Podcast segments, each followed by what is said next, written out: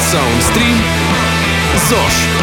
Правда и ложь. Привет! Это подкаст Soundstream «ЗОЖ. Правда и ложь», где мы говорим о главных составляющих здорового образа жизни и о тех мифах, которые его окружают. Здесь мы обсуждаем важные темы на базе собственного опыта, а еще советуемся с экспертами и задаем им вопросы. И сегодня мы хотим поговорить с вами о питании. Мы уже говорили, что это одна из важнейших составляющих здорового образа жизни. Собственно, это подтвердили все наши эксперты, включая даже сомнолога.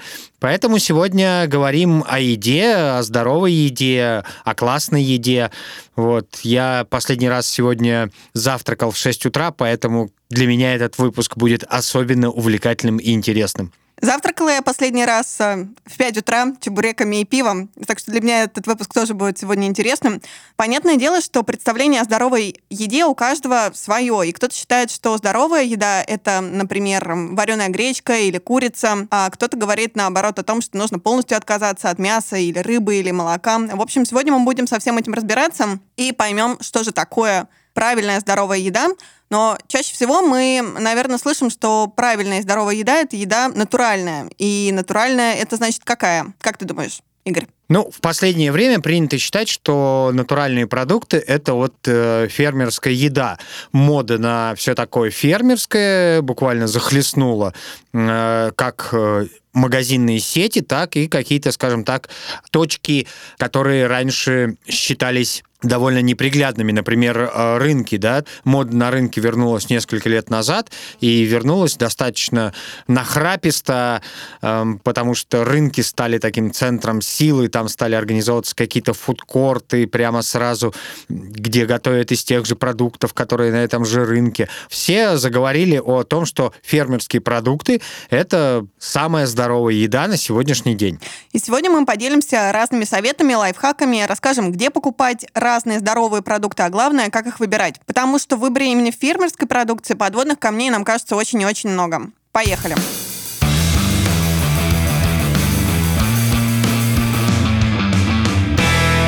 Ну, для меня, например, фермерская еда началась в моем детстве, потому что у моих родителей и у бабушки с дедушкой есть сад, дачный участок. Я уж не знаю, сколько соток, но в моем детстве их было очень много, сейчас их столько же, но кажется, что их э, чуть поменьше, потому что это все обозримо. И фермерская еда, картошка, морковка, ягоды, огурцы, помидоры, это всегда было со своего огорода. И вот моя фермерская еда, она супер здоровая, и ко мне она продолжает поступать, но уже в виде э, таких передачек от родителей, а потому что они в Екатеринбурге, а я сейчас в Питере и Москве. И фермерская еда для меня это мой сад, точнее родительский. Для меня понятие фермерской еды вот вообще не существует, потому что я стопроцентно городской житель, а житель с довольно таким странным рабочим графиком и тренировочным графиком, и поэтому у меня нет времени ходить по рынкам, у меня нет времени все это выбирать, поэтому я просто прихожу в магазин и покупаю, скажем, те овощи и фрукты, которые продаются там. И наверное, для меня как-то вот история со здоровым питанием началась, наверное, где-то году в 99-м, когда я по переписке ну, я уже очень взрослый человек, я еще помню бумажную переписку. А, в журнале «Фуз» а, был такой музыкальный журнал, там публиковались объявления э, людей, которые обменивались музыкой, буквально на кассетах, посылали ее друг другу, и вот там был такой уголок такого знакомства. И я познакомился с человеком, который очень любил хардкорную музыку, а, и он мне стал присылать кассеты, э, и параллельно присылал какие-то буклеты кришнаитского содержания. Помимо обсуждения музыки, мы обсуждали с ним э, аспект э, здорового питания, и он рассказывал про вегетарианство, но он рассказывал про него прежде всего с этической точки зрения, что это убийство, это нехорошо.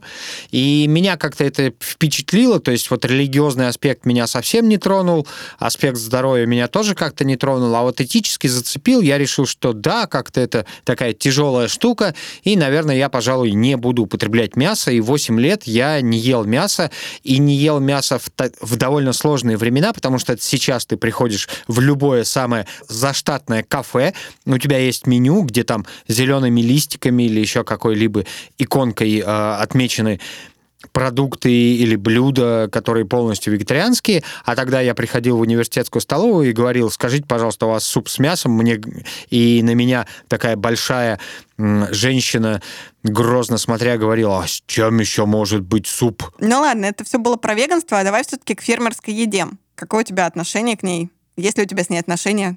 Как говорил э, Борис Гребенщиков, когда его спросили, как вы относитесь э, к гомосексуалистам, он говорил, я к ним не отношусь.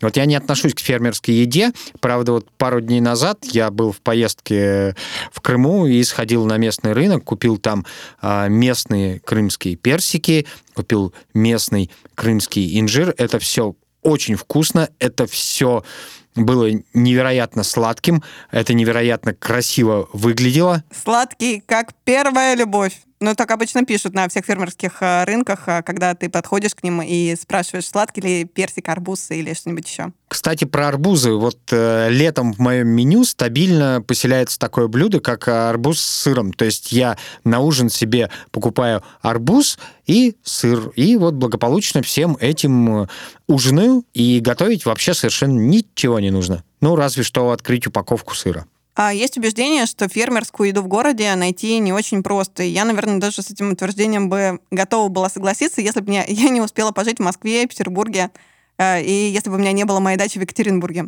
Если вы не знаете, где брать фермерские продукты, то этот выпуск как раз для вас, и мы расскажем вам целых три варианта.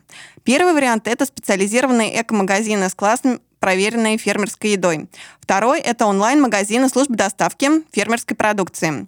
И третий, самый прозаичный, это фермерские рынки, которые есть наверняка в каждом российском городе. На самом деле, за то время, что я живу в Москве, э, рынки в большом городе, да, прошли колоссальный путь прогресса. Сегодня рынки в Москве это совершенно не то же самое, что было в 2004 году, когда я переехал в Москву. Тогда это были какие-то довольно такие отвратительные места, грязненькие такие, и вряд ли можно было подумать, что там можно было купить э, здоровую еду. А сегодня же, если зайти, например, на тот же Даниловский рынок, да, все очень чисто, ухожено, овощи протерты, значит, бархоткой, все блестит, все сверкает, можно фотографировать в Инстаграм, а на самом деле рынок э, для меня неудобен теми же часами работы. Если в магазин я могу зайти, скажем, поздно вечером после работы, или я могу зайти в магазин где-то в районе там 4-5 часов, то на рынках, как правило, уже к 4 часам активных продавцов не остается. Все лучшее скупается, то есть жаворонки, про которых мы говорили в прошлом выпуске, просто слетаются на рынок и все скупают.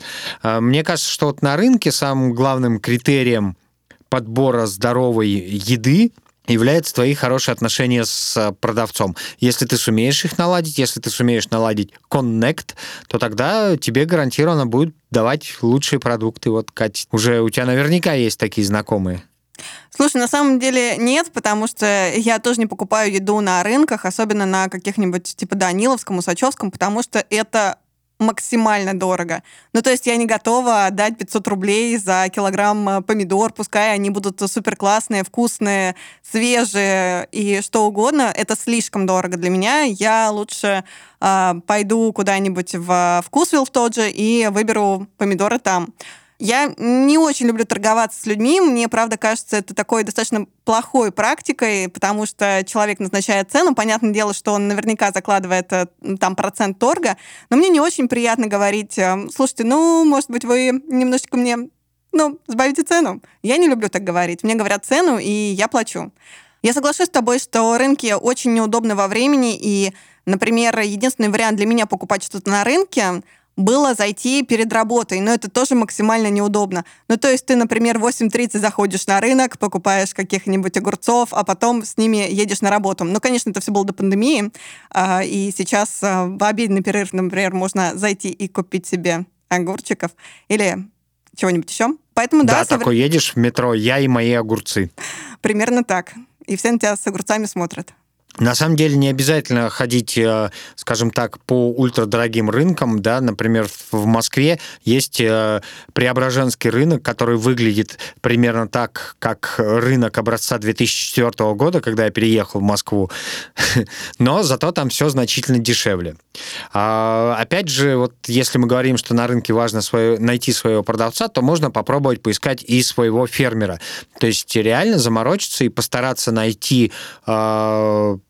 где-то в интернете или через знакомых человека, который занимается крафтовым сельским хозяйством, да, таким малотиражным, и покупать все стабильно у него. Вот насколько я знаю, нередко люди в Фейсбуке таким образом кооперируются, и в частности, э, я вот знаю про ректора ГИТИСа э, Заславского, он периодически вывешивал у себя в Фейсбуке объявление от какого-то знакомого фермера и приглашал, соответственно, своих фейсбучных друзей э, присоединиться к его закупкам, там покупать птицу, овощи, фрукты, какой-то набор продуктов, да, который гарантированно был выращен, скажем так, без каких-либо внешних воздействий, без всех этих пищевых технологий, которым подвергается вся продукция, которая продается в магазинах. Так что а, вот такой вот вариант, он тоже существует. Есть даже какие-то публикации в сети, где можно найти то, как люди этим занимались. Да, но это же действительно была история про женщину, которая скооперировалась с фермером, потом скооперировалась со всем своим подъездом, и они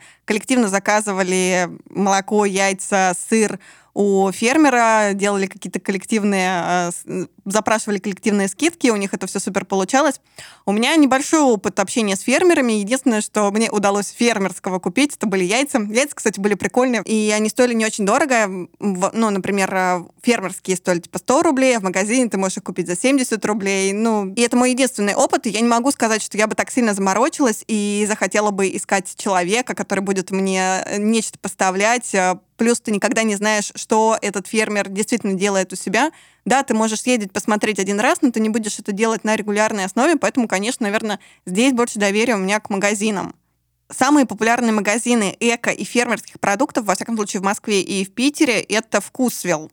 Я знаю про Вкусвилл много всего. В основном это хорошее. Знаю, что они сами выбирают э, себе поставщиков, то есть они приезжают, например, на какую-нибудь ферму, где делают колбасу, и они говорят, так, значит, э, мы делаем супернатуральную колбасу для нашего вкусвилла, и поэтому мы отказываемся вот от этого, от этого, от этого, эм, добивают какой-то свой состав и продают это у себя в магазине. Мне кажется, это очень клевая история, когда сам э, человек, который заботится о своем здоровье, знает, что у него в составе нет ничего лишнего, и что за этим стоит тоже большой магазин, который проверяет это качество.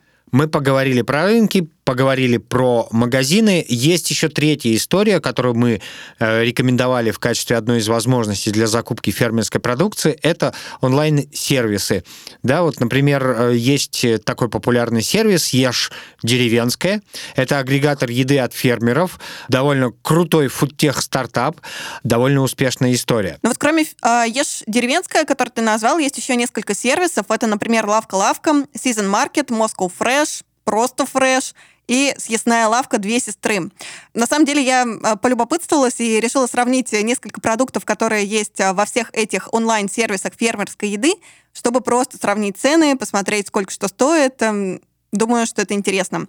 А, например, яйца, про которые мы говорили немножко выше, и самые дешевые яйца достанутся вам в съестной лавке «Фреш». Самые дорогие в лавке-лавке. Во фреше они будут стоить 99 рублей, в лавке-лавке 199 рублей. Напомню, у моего знакомого фермера они будут 100 рублей. Если вам нужен контакт фермера, свяжитесь со мной всеми возможными способами. На самом деле я не очень эм, понимаю, как строится ценовая политика во всех этих сервисах, то есть сколько примерно это стоит, сколько они закладывают маржи, не знаю, транспортные доставки, еще чего-то. Поэтому, конечно, наверное, интереснее покупать у своего фермера, но его еще нужно найти. Я не заказывала еду ни в одном из этих сервисов, потому что мне кажется, что все-таки это правда очень дорого. Ну, то есть, как бы я не готова заказывать все эти фермерские продукты за супер много денег. Действительно, я лучше пойду найду какую-нибудь бабушку на рынке и возьму еду у нее. Ну или, например, даже не на рынке, а в принципе у бабушки на выходе из метро. На самом деле я категорический противник э, бабушек, которые занимаются несанкционированной торговлей. А люди, которые приходят на рынок, у них, как правило, все-таки есть санитарный контроль определенный, продукты, которыми они торгуют, этот санитарный контроль проходят, поэтому у нас есть э, некий, скажем так, первый барьер безопасности. Когда вы покупаете а, продукцию у человека с рук на улице, неважно, бабушка это ли или не бабушка, вы не, не гарантированы ни от каких последствий. А, там могут быть, э, как, скажем, какие-то вредные примеси в том же твороге, например, или в том же молоке. Ну, так и, в общем-то, какие-то, не знаю, паразиты, болезни и так далее. Ты какие-то ужасы, конечно, про бабушек рассказываешь. Я про бабушек не думаю. В принципе, я считаю, что нормально покупать у них э, какие-то вещи, начиная от цветов и заканчивая, не знаю, может быть, мариновыми огурцами или чем-нибудь подобным. Потому что даже на рынке сертифицированном, даже в магазине ты не застрахован от того, что ты купил нечто, и тебе после этого стало плохо. Поэтому сейчас мы вам расскажем, как правильно читать составы, этикетки и как выбирать другие продукты.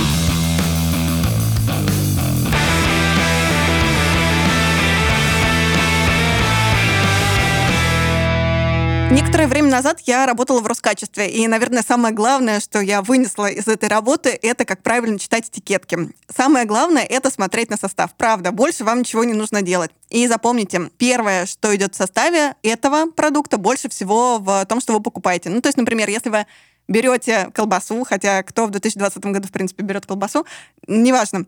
Если Я. вы бер- Если вы берете колбасу, то на первом месте в колбасе должно быть мясо, например, или не знаю, шпик, еще что-то, но не вода, не там, не знаю, соль, не еще что-то.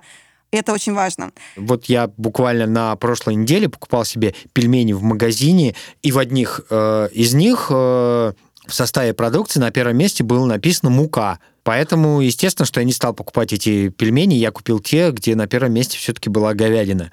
Ну вот, кстати, пельмени Роскачество вообще не рекомендует есть. Ну, в смысле, почти все пельмени, которые Роскачество проверила, были не очень. Так что, Игорь, пожалуйста, задумайся об этом. Если что, я тебе ссылочку пришлю.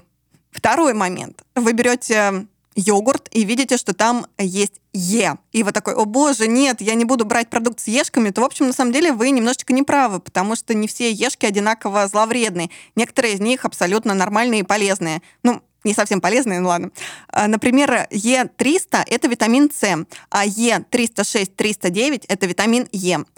Мы здесь не говорим о том, что все ешки одинаково полезны, не полезны. Мы просто говорим, что они есть и что это нормально. А если вы, например, видите на упаковке содержит красители, которые могут оказывать отрицательное влияние на активность и внимание детей, то, конечно, вам э, лучше такой продукт не брать. Вообще, это некое обязательное требование, что если какие-то компоненты продукта, ингредиенты продукта могут оказать какое-то сильное воздействие, должно быть соответствующее предупреждение. Я вообще не испытываю никаких предубеждений перед Е, не испытываю никаких предубеждений перед генно-модифицированными продуктами, потому что все, что мы сегодня едим, это на самом деле все давно генно-модифицировано, и даже те помидоры, которые вы покупаете у бабушки на рынке, они наверняка каким-нибудь Мичуриным уже давно э, изменены. Гены меняются постоянно, это нормальный процесс развития живой природы, поэтому почему все так боятся генно-модифицированной продукции, я не знаю. Окей, вторая история, на которую вам стоит опираться при выборе продуктов, это, конечно, документы. Многие стесняются спрашивать документы, стесняются спрашивать сертификат соответствия какой-то, но на самом деле это тоже работает. А, Сертификаты соответствия должны быть на сайте любого уважающего себя магазина натуральных продуктов. Можно даже запрашивать сертификаты соответствия у продавцов на рынке. Ну, слушай, по сертификатам это какое-то занудство спрашивать документы, бумажки, вот это все. Я даже не представляю человека, который бы по-настоящему захотел этим заниматься и э, подходил к каждому продавцу и говорил, ой, а покажите мне, пожалуйста, сертификат на ваш помидор. Или не могли бы вот, пожалуйста, вот на этот конкретный арбуз, э, вот э, регион, откуда он был отправлен, и вот это все.